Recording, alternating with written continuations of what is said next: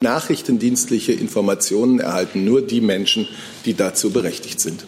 Und Frau Kramp-Karrenbauer ist nicht dazu berechtigt, korrekt? Ich habe über, darüber gesprochen, dass ich hier keine Auskunft über die Besetzung oder äh, wechselnde Besetzungen von Besprechungen äh, im Bundeskanzleramt gebe. Das sind interne Vorgänge.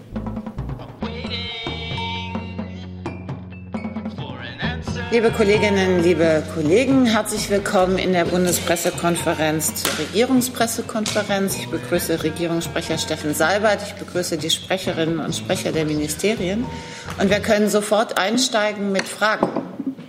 Wer möchte? Liebe Hörer, hier sind Thilo und Tyler. Jung und Naiv gibt es ja nur durch eure Unterstützung. Hier gibt es keine Werbung, höchstens für uns selbst. Aber wie ihr uns unterstützen könnt oder sogar Produzenten werdet, erfahrt ihr in der Podcast-Beschreibung. Zum Beispiel per PayPal oder Überweisung. Und jetzt geht's weiter. Herr Jung. Aber wie bewertet denn die Kanzlerin das äh, Ergebnis der Europawahl? Ja, Herr Jung, Sie wissen ja, bei der Europawahl wurden Parteien gewählt und in den Parteien wird auch heute Morgen, heute Mittag intensiv über die Ergebnisse beraten und die Journalisten und die Öffentlichkeit werden in einer ganzen Kette von Pressekonferenzen von den Parteien und ihren Vertretern darüber informiert. Insofern äh, müsste ich Sie dorthin verweisen. Ich will auf eines für die Bundesregierung mit Freude hinweisen, nämlich auf die gestiegene Wahlbeteiligung in Deutschland ja ein starkes Plus, aber auch im europäischen Durchschnitt ein Schritt nach vorne und zum ersten Mal seit 20 Jahren wohl wieder über 50 Prozent im europäischen Durchschnitt. Ähm, das zeigt immer mehr Menschen erkennen, wie wichtig die europäische Dimension der Politik ist. Ähm, gerade wenn es um die großen Herausforderungen geht, die kein Staat, kein Mitgliedstaat der Europäischen Union alleine lösen kann, Klimawandel, Digitalisierung, Bewahrung von Frieden und Sicherheit und so weiter. Zusatz? Ist ja nicht nur eine parteipolitische Frage. Ihre Stellvertreterin hatte ja am Freitag angekündigt, dass über die Besetzungsfragen für Spitzenpositionen in den EU-Institutionen am morgigen Dienstag in Brüssel gesprochen werde. Also die Kanzlerin macht das ja. Was, äh, was nimmt sie denn damit? Also was, was zieht sie denn aus den Ergebnissen? Wird sie die äh, Spitzenpositionen in den EU-Institutionen dem EU-Parlament überlassen, den Spitzenkandidaten, so wie sie jetzt angetreten waren? Oder hat sie eigene Vorstellungen? Also, wir sind im ganz normalen europäischen Ablauf nach einer europäischen Wahl. Und wenn es um die Position des europäischen Kommissionspräsidenten geht, dann gilt äh, Artikel 17 Absatz 7 des Europäischen Vertrages. Der Europäische Rat schlägt dem Europäischen Parlament nach entsprechenden Konsultationen mit qualifizierter Mehrheit einen Kandidaten für das Amt des Präsidenten der Kommission vor. Dabei berücksichtigt er das Ergebnis der Wahlen zum Europäischen Parlament. Die, das Europäische Parlament wählt diesen Kandidaten mit der Mehrheit seiner Mitglieder. Das ist der, der, der Vertragsrahmen, in dem sich alles bewegt. Morgen werden tatsächlich äh, die Staats- und Regierungschefs der europäischen Mitgliedstaaten in Brüssel zusammenkommen, um das Ergebnis der europäischen Wahlen zu bewerten und die nächsten Schritte vorzubereiten. Herr Taufik Mir. Herr Seibert, die AfD hat jetzt ja in Ostdeutschland sehr gut abgeschnitten. Die Bundeskanzlerin kommt aus Ostdeutschland. Wie besorgt ist die Bundeskanzlerin über diese Entwicklungen in Ostdeutschland? Ich möchte auch Sie auf das verweisen, was nach äh, Wahlen hier üblich und äh, gute Tradition ist, nämlich dass die Parteivertreter äh, nach ihren Beratungen dazu Stellung nehmen. Das wird ja auch heute geschehen oder ist zum Teil schon geschehen. Und äh, das ist nicht die Rolle des Regierungssprechers. Herr Rappe dazu? Bitte schön. Ähm, Herr Seibert, wenn die Meldungen stimmen, dann empfängt die Kanzlerin ja heute Nachmittag die äh, Chefs von SPD und CSU und auch den Vizekanzler. Können Sie uns sagen, wann das stattfinden soll, so ungefähr? Nein. Das kann ich Ihnen nicht sagen. Äh, es ist sicherlich für Sie nicht überraschend, dass es nach einer Wahl auch ähm, Kontakte innerhalb der äh, Koalition gibt. Aber ich kann darüber hier keine Auskunft geben. Das sind ähm, Beratungen innerhalb der Koalition, wie sie immer wieder vorkommen, wie, man sich verabredet. Und ich bin da nicht der richtige Ansprechpartner für. Darf ich noch eine Nachfrage stellen? Ähm, das Wahlergebnis hat ja durchaus auch Auswirkungen auf das Bundeskabinett, weil ja die ähm, derzeitige Justizministerin wohl bereits ihr Rücktrittsgesuch eingereicht hat. Ähm, wird darüber heute gesprochen werden? Und wissen Sie schon, wann Sie uns eine neue Justizministerin oder einen Minister präsentieren können? Also nach meinem Wissensstand ist ein Entlassungsgesuch ähm, durch Ministerin Barley im Kanzleramt noch nicht eingegangen. Wenn das eingeht, äh, dann wird, und wenn dem dann entsprochen wird, dann wird natürlich eine Nachbesetzung an der Spitze des Ministeriums für Justiz und Verbraucherschutz erfolgen. Über einen Zeitraum kann ich Ihnen jetzt hier noch keine Auskunft geben, weil, wie gesagt, noch ist das Gesuch nicht eingegangen. Nochmal dazu, Herr Jung. Herr Zimmermann, wann ist damit zu rechnen? Ähm, also Ministerin Barley hatte, ähm, es gab Kontakt mit der Bundeskanzlerin. Sie hat ihr Amt als Bundesjustizministerin wie angekündigt zur Verfügung gestellt. Und sie hat aber mit der Bundeskanzlerin die Absprache getroffen, dass sie die Geschäfte bis zur Vereidigung ihrer Nachfolge noch weiterführen wird. Wie lange könnte das dauern und warum ist die Frau Barley nicht schon vor ein paar Monaten zurückgetreten? Ähm, da, über die Vereidigung der Nachfolge entscheidet nicht das Bundesjustizministerium und deswegen kann ich zum Zeitpunkt äh, dazu keine Angaben machen. Und warum nicht ein Tritt schon früher, also damit sie frei für den Wahlkampf war? Ähm, das ist nicht meine Aufgabe als Sprechers, das zu kommentieren. Dazu, Frau Kollegin? Dazu? Ja, ja. Äh, Nino Renault für Les Echos. Äh, gibt es andere Erwar ähm, äh, ähm, andere, äh, gibt es noch Änderungen zu erwarten in der Regierung oder, oder ist es nur äh, oder, oder, hat es nichts nur zu tun mit Frau Barley? Ja, also wie gesagt, äh, wenn es, äh, wenn ein Entlassungsgesuch der Bundesjustizministerin eingeht, wird darüber entschieden und dann gäbe es da eine Umbesetzung im Kabinett. Weitere Kabinettsumbesetzungen stehen nicht an. Dann Frau Buschow mit einem neuen Thema, bitte. Eine Frage an Herrn Seibert und Herrn Alter. Es gab am Wochenende ein Interview mit dem Antisemitismusbeauftragten der Bundesregierung, in dem er gesagt hat, er könne Juden in Deutschland nicht empfehlen, jederzeit und überall eine Kippa zu tragen. Ist das eine Empfehlung, der sich die Bundesregierung anschließen kann? Und wie alarmiert sind Sie über solche Empfehlungen? Also, ich will zunächst einmal für uns alle hier, für die gesamte Bundesregierung sagen, dass die Zahl der antisemitischen Straftaten ansteigt, ist für uns alle und sollte für jeden in Deutschland ein Anlass zu großer Sorge sein. Das sind jeder einzelne Angriffe auf die menschliche Würde, auf das Recht auf freie Religionsausübung, auf ein friedliches, freiheitliches, tolerantes Zusammenleben, ähm, wie es unsere Verfassung vorgibt und auch ermöglicht. Der Staat hat zu gewährleisten, dass die freie Religionsausübung eines jeden möglich ist. Und deswegen, um es ganz klar zu sagen, ist es die Aufgabe des Staates sicherzustellen, dass jeder sich an jedem Ort unseres Landes auch mit einer Kippa sicher bewegen kann. Und zu dieser Verantwortung stehen wir. Und das gilt im Übrigen auch äh, für die Träger anderer religiöser Symbole.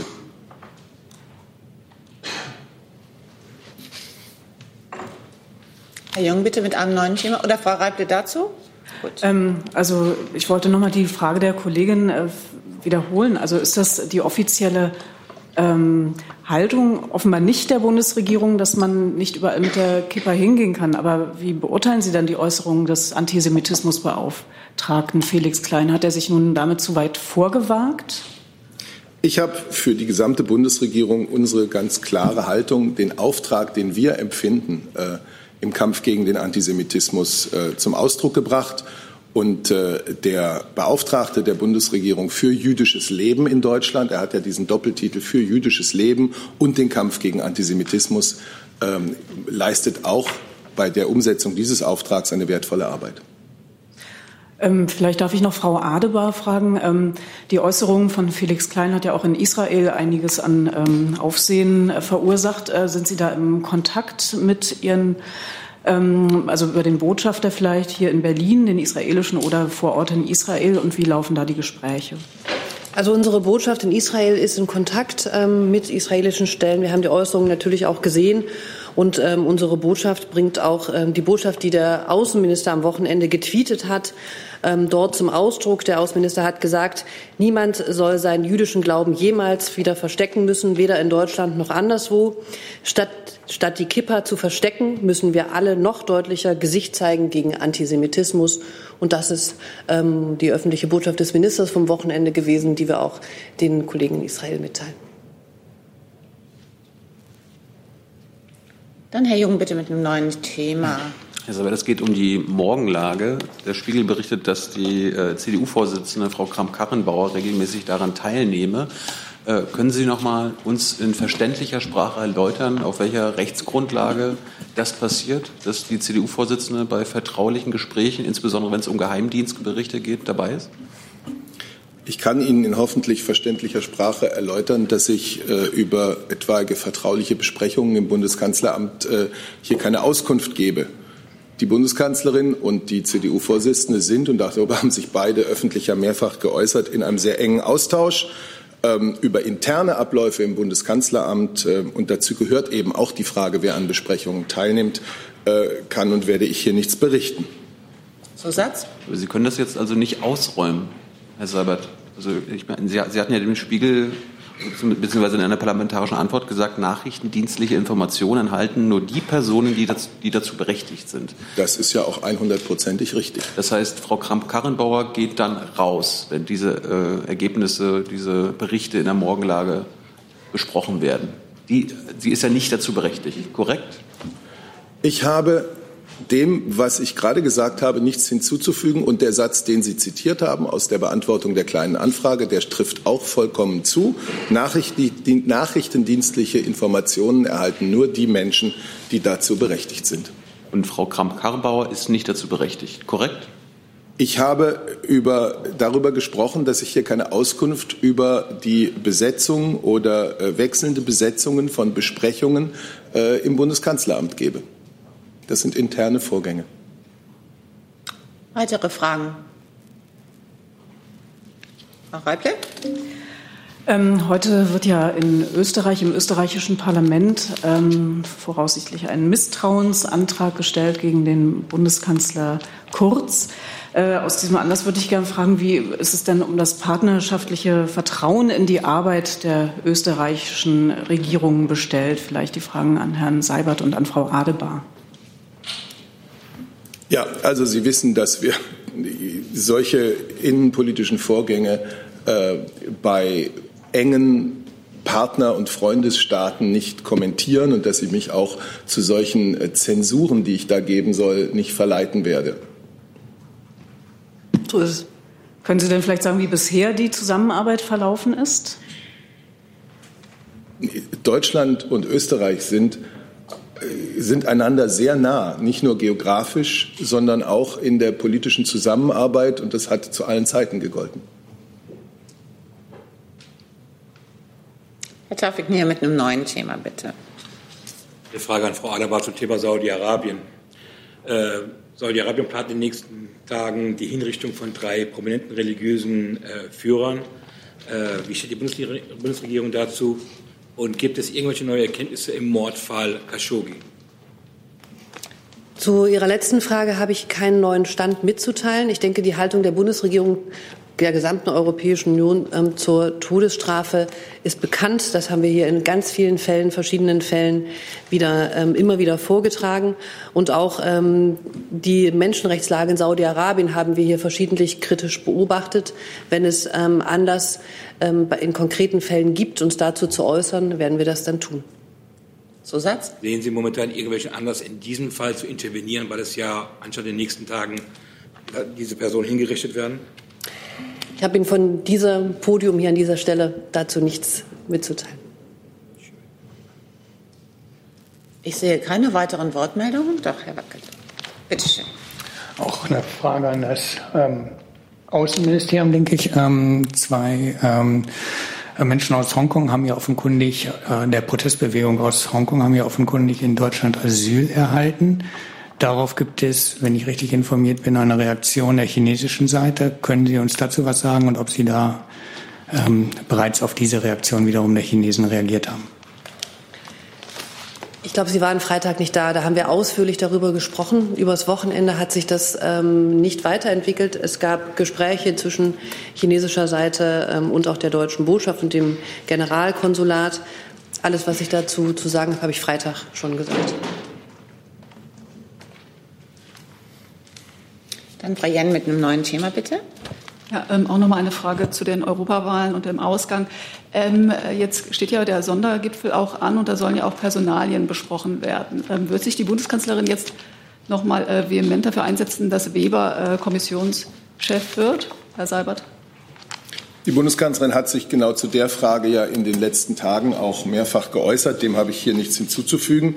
Ich habe gesagt, äh, die europäischen Staats- und Regierungschefs kommen zusammen, um gemeinsam ähm, sozusagen das, äh, das Ergebnis der Wahl äh, zu erörtern und die einzelnen Besetzungsverfahren für die Spitzenpositionen in der Europäischen Union.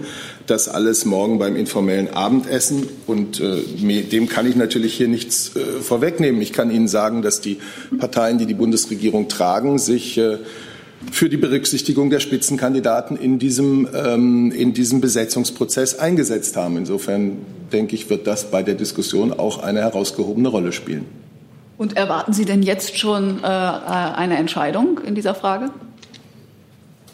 Ich äh, will jetzt hier den morgigen Beratungen nichts vorwegnehmen. Es ist mehrfach gesagt worden, es geht jetzt erst einmal darum, äh, das Verfahren sozusagen einzuleiten, den Startschuss zu setzen und die entsprechenden Gespräche miteinander, aber natürlich werden sie dann auch mit dem Europäischen Parlament zu führen sein, ähm, in Gang zu bringen. Neues Thema, Herr Wackert? Bitte schön. Ja, Frage an das ähm, Wirtschaftsministerium. Ähm, die E-Auto-Prämie läuft ja bekanntlich am 30.06. aus. Das ist ja schon ziemlich bald, in vier Wochen. Wie soll denn das nach Vorstellung des Wirtschaftsministeriums weitergehen? Ja, derzeit äh, laufen die Vorbereitungen für die, äh, für die Verlängerung der Prämie. Ähm, ähm, in Kürze oder demnächst werden wir dann auch weiter darüber informieren. Ähm, zum jetzigen Zeitpunkt kann ich Ihnen da aber nichts äh, weiteres berichten. Da würde ich nochmal gut, die Verlängerung der Prämie ist ja bekannt. Die Frage ist natürlich, in welcher Form? In der bisherigen Form? Meinten Sie das? Ja, also Details werden wir dann, wie gesagt, äh, bekannt geben. Das ist ja einerseits die Frage der, der Verlängerung überhaupt der E-Auto-Prämie und dann die andere Frage in der Diskussion wir uns auch befinden, wie sie gegebenenfalls weiter äh, in die Zukunft ausgestaltet werden kann, um noch attraktiver zu werden, um noch mehr Anreize auch zu setzen für den äh, notwendigen Ausbau der E-Mobilität. Und das sind aber Themen, die besprochen werden und äh, abgestimmt werden. Und da werden wir uns dann auch zu gegebener Zeit dann zu äußern. Könnte diese gegebene Zeit dann übermorgen sein, wenn das im Klimakabinett Thema ist? Ähm, wie gesagt, zum konkreten Zeitplan äh, kann ich da nichts sagen. Ähm, das wird, Sie haben richtig gesagt, auch im Klimakabinett besprochen. Ähm, denn die E-Mobilität ist natürlich auch äh, im Rahmen der Verkehrswende ein großes Thema und äh, da wird weiter besprochen. Aber ähm, ich, äh, konkrete Ergebnisse werden wir dann äh, mitteilen, wenn es soweit ist. Hey Leute, Jung und Naiv gibt es ja nur durch eure Unterstützung. Ihr könnt uns per PayPal unterstützen oder per Banküberweisung, wie ihr wollt. Ab 20 Euro werdet ihr Produzenten im Abspann einer jeden Folge und einer jeden Regierungspressekonferenz. Danke vorab. Frau Goether dazu oder mit einem neuen Thema? Neues Thema. Dann bitteschön. Äh, mit einer Frage an das Justizministerium. Äh, der Europäische Gerichtshof äh, hat entschieden, dass die deutschen Staatsanwaltschaften keine ausreichende Gewähr für Unabhängigkeit bieten gegenüber der Exekutive und deshalb nicht befugt sind zum Ausstellen europäischer Haftbefehle. Wie bewerten Sie das? Kann das Auswirkungen über die Frage der europäischen Haftbefehle hinaus ähm, haben und gibt es Handlungsbedarf? Ähm, also richtig ist, dass der EuGH heute über diese Fragen entschieden haben. Wir haben das Urteil äh, zunächst zur Kenntnis genommen, werden das jetzt zügig auswerten und eben ähm, daraufhin entscheiden, welche Schlussfolgerungen daraus zu ziehen sind. Ähm, vielleicht zur Einordnung. Ähm, jedem europäischen Haftbefehl liegt auch eine richterliche Entscheidung auf nationaler Ebene zugrunde. Ähm, also immer ein nationaler Haftbefehl, der auch von einem Richter gekommen ist. Und äh, genau, genaueres kann ich aber im Moment noch nicht sagen. Also es wird von uns zügig ausgewertet und dann über die Schlussfolgerungen entschieden. Zusatz? Äh, Zusatz darin liegt ja eine ganz grundlegende Kritik, ähm, könnte man zumindest so sehen. Sehen Sie das so? Ähm, bevor die Auswertung nicht abgeschlossen ist, möchte ich äh, da auch nicht Stellung zu nehmen. Ähm, äh, genau. Ich sehe keine weiteren Wortmeldungen zu diesem Zeitpunkt. Dem ist wohl auch der Fall. Ich sage Dankeschön.